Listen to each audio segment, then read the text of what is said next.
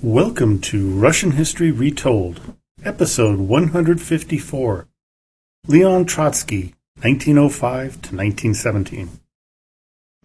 Last time, we covered the early years of Lev Bronstein and his conversion into the revolutionary Leon Trotsky.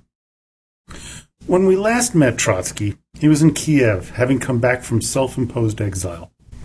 It is 1905, and Russia is roiling because of numerous events leading to revolts, protests, and strikes, crippling the country. The Russo Japanese War is going poorly, and Russian police have killed hundreds of people during a peaceful protest on Bloody Sunday, January 6, 1905. While Lenin and Martov stayed away from Russia, fearing arrest if they returned, Leon had no such fear. While the others continued arguing about whether the Mensheviks or the Bolsheviks should lead the organization, Trotsky, at this point, thought that action was more important than ideologies, and he began to do what he did best write. His letters and articles were being passed around all over the country. His popularity was growing. While Leon made it to St. Petersburg by spring, his wife, Natalia Sedova, was arrested. She was sent to prison for six months before being sent to Tver under police supervision. Trotsky knew his time in St. Petersburg was too dangerous, and he headed to Finland that summer. The pressure on Tsar Nicholas II was growing due to the unrest throughout the country, and in particular within the factories. Their growing Soviets, also known as councils, wanted changes and were calling for strikes until they were appeased. Then Nicholas proposed the creation of a Duma, or legislative body. But it was a sham. Sergei Witte said of it, it would be, quote, a monstrosity. It would be a body that would permit those in power to say, in effect, we'll always listen to what you have to say, but then we'll do as we please.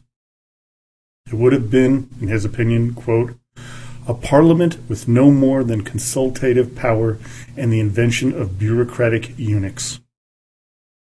The Liberals, led by Pavel Milyukov, were happy with the proposal. Their party, known as the Cadets, believed that any change was good and that it was moving in the right direction. Trotsky thought it was a scam. His responses to the historian and professor Milyukov were sarcastic and scathing. He said of the development of a constitutional monarchy, quote, Such things, Professor, are never achieved with the signing of a parchment. They take place on the street and are achieved through struggle. You were afraid of breaking with the Duma, because to you this constitutional mirage seems real in the dry and barren desert through which Russian liberalism has been waiting. To Trotsky, revolution and the total overthrow of the Tsar was the only way. Making small steps toward a more liberal government, in his opinion, was a total waste of time. In September, the Treaty of Portsmouth was signed, ending the Russo Japanese War. Many within Russia viewed this as another sign that the Tsar was an ineffectual leader. Sergei Witte returned to Russia from the treaty signing and was not happy with what he saw. People throughout the empire were so dissatisfied that many were in open revolt. As he put it, quote, revolution was beginning to break out into the open, with a government unable to act, crumbling in some places, and losing authority. In short, the cry was for the end of the regime. After a strike by the printers throughout the country, as well as railroad workers and some others, it seemed as though the Tsarist regime was about to tumble. Trotsky decided to return to St. Petersburg, where he made a speech at the Polytechnic Institute. His speech was legendary and made him a major figure in the revolutionary movement. He spoke to the Soviet of St. Petersburg, which by now had a membership of somewhere around 200,000. Trotsky was a representative of the Mensheviks, and there were some Bolsheviks in attendance, but they're not given much support here.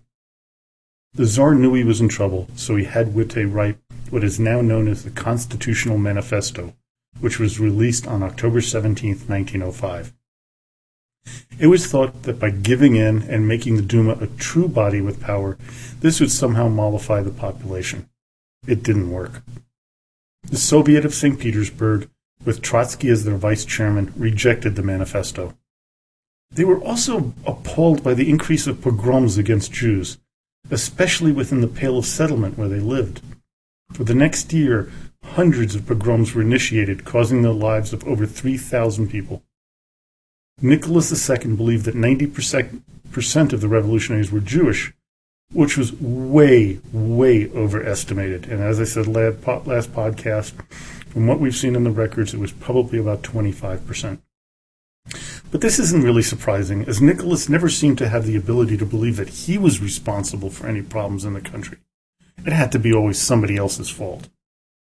When a plan was uncovered that the Black Hundreds, an ultra conservative group of thugs, were going to carry out a pogrom right in St. Petersburg, the local Soviet armed themselves to protect the Jews in the city. This caused the pogrom to be called off to prevent violence in the capital. Trotsky began to write prodigiously, taking over a small Russian newspaper known as the Russkaya Gazeta. It went from a circulation of about 30,000 to around 500,000 within a month. He competed with the Mensheviks Nachalo, which means beginning, and the Bolsheviks Novaya Zhizn, or New Life. Each of those had over 50,000 readers. So as you can see, Revolution was still in the air. But much to the chagrin of the revolutionaries, Tsar Nicholas caved in to the demands of the St. Petersburg Soviet and granted political amnesty to many in the prisons, as well as continuing to ease up on censorship. This was not to last very long. Appeased for the moment, calls for another general strike went unheeded, so Prime Minister Witte, sensing a change in the mood, began to crack down with increased censorship, and that's because he saw things were really calming down within St. Petersburg. So on December 3, 1905, he ordered troops to surround the Soviet.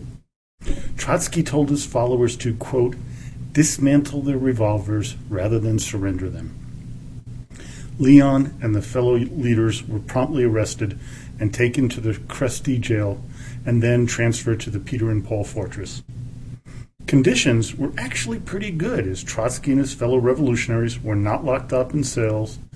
Uh, they could talk and read materials brought in from the outside. And so, for the next 10 months, while awaiting his trial, he read quite a bit and wrote an important collection of essays on his theory of revolutions entitled The Balance and the Prospects The Moving Forces of the Revolution. Trotsky attempted through this book to lay out the groundwork on how he believed a Marxist revolution could occur in a backward country like Russia, despite the conditions not following Karl Marx's theories. He did not think that Russia needed a developed capitalist system in order to bring upon revolt and afterwards a socialist society. When the trial commenced in September of 1906, Trotsky was to be the star of the proceedings. Despite being told by his attorneys to not say anything, he did, of course, the exact opposite. One of his quotes was What we possess is not a national government, but an automaton for mass murder.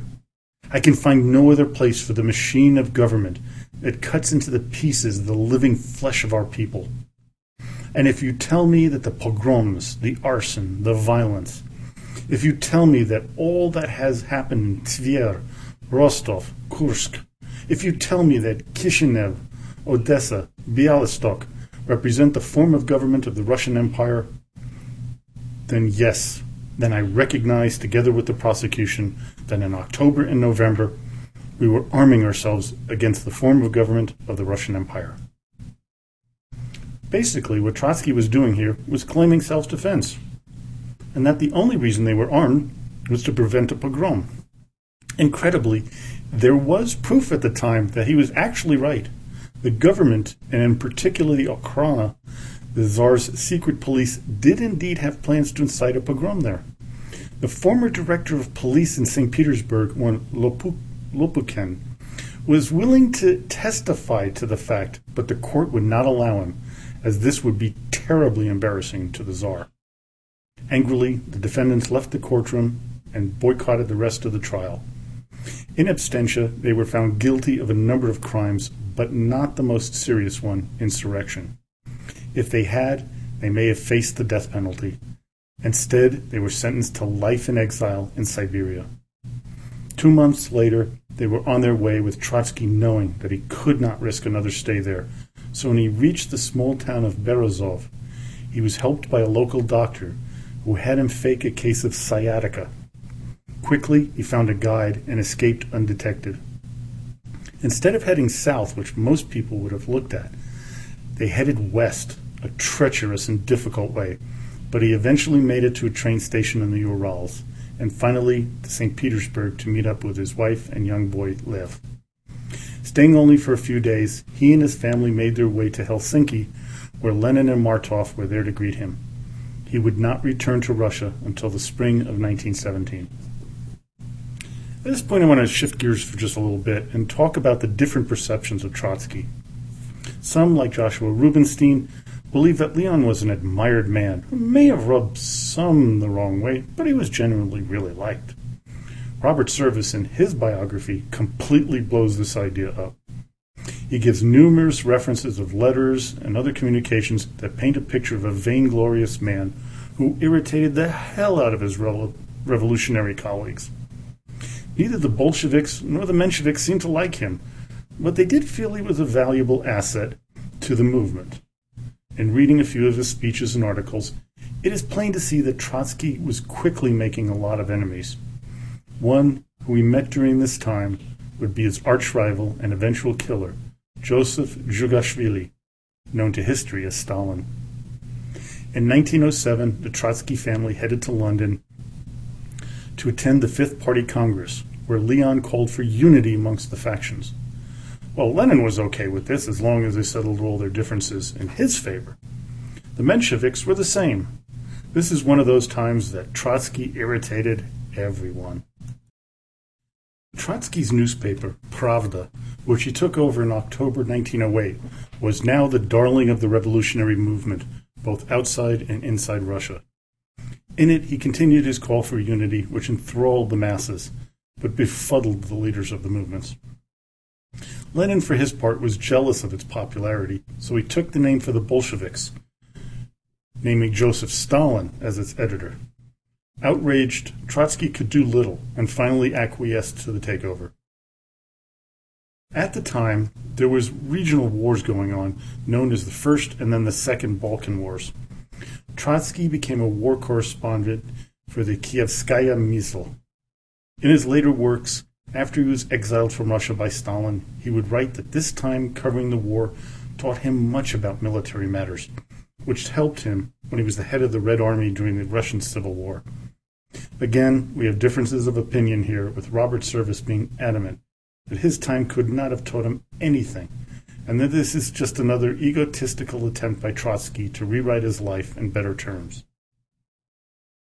In 1913, Trotsky would finally meet Stalin, the meeting went like this, according to Leon. Quote, Without a warning knock, the door suddenly opened and an unfamiliar figure appeared on the threshold. He was not very tall, thin, with a dark, gray, colorless face, on which traces of smallpox could be seen. He carried an empty glass. Evidently, he had not expected to meet me, and there was nothing friendly in his expression. He made a guttural noise, which could have been taken as a greeting, went to the samovar, silently poured himself some tea, and silently stepped out. Trotsky was enjoying himself in Vienna, where he and his family had settled down, but things were to change dramatically because on June 28, 1914, Gavrilo Princip was to kill Archduke Ferdinand, the assassination that was to ignite World War I. Being a Russian in Vienna was not a safe thing, so when word got to him on August 3rd, he knew he would have to find somewhere else to live, and fast. Abandoning years of writing and a lot of personal belongings, the family hightailed it out of the country three hours after hearing the news. They headed to Switzerland, where they met up with Nikolai Bukharin and Lenin. Here we see some major differences between the Bolsheviks and Trotsky whereas they wanted the Germans to destroy the Russian army and the Tsar. Leon was appalled by this, and his nationalistic beliefs became known. He despised the Tsar, but loved his country, and couldn't understand how Lenin could take this point of view. But even though this was a major split, they began to understand each other better and saw the war as a way to incite more revolutions throughout Europe as people became disillusioned with the fighting and loss of life. Trotsky headed to France to continue his work as a war correspondent. He also restarted the newspaper Golos and renamed it Nasha Slovo, or Our Word. Here he takes a position as co-editor with Martov. He met some important people in Soviet history at the paper, like Vladimir Antonov Ovsenko, the man who led the assault on the Winter Palace in October 1917. Others included Solomon Lozovsky, Anatoly Lunacharsky, Alexandra Kollontai, and Ivan Maisky. Antonov Ovsenko and Lozovsky would be killed by Stalin, and Lunacharsky would lose most of his positions when Koba came to power, likely because of their time and friendship with Trotsky. In September of 1915, a number of socialists got together in the Swiss town of Zimmermann. Here, they wrote something famously known as the Zimmermann Manifesto, which called on workers to abandon their support for the war effort. Trotsky wrote the manifesto, which included this line quote, The war has lasted for more than a year. Millions of corpses lie on the battlefields. Millions of men have been crippled for life. Europe has become a gigantic human slaughterhouse. All science, the work of many generations, is devoted to destruction. The most savage barbarity is celebrating its triumph over everything that was previously the pride of mankind. Russia by now was made aware of Trotsky's work as a correspondent in France and used diplomatic pressure with their allies to see if they could deport him back to his native country. Leon was scared and tried to find another country to go to. He was forcibly thrown out into Spain. The Spanish were no happier to see him and told him in no uncertain words that he needed to get out. After appealing to his socialist friends for help, Trotsky headed for the United States in New York City. Arriving on January 13, 1917, with Nicholas Bukharin already there, Trotsky began to make the rounds, speaking at socialist gatherings around the East Coast. He lived with his family in an apartment in the Bronx on East 164th Street and Stebbins Avenue. There he made some more enemies, but this time it was the waiters at the Triangle Dairy Restaurant.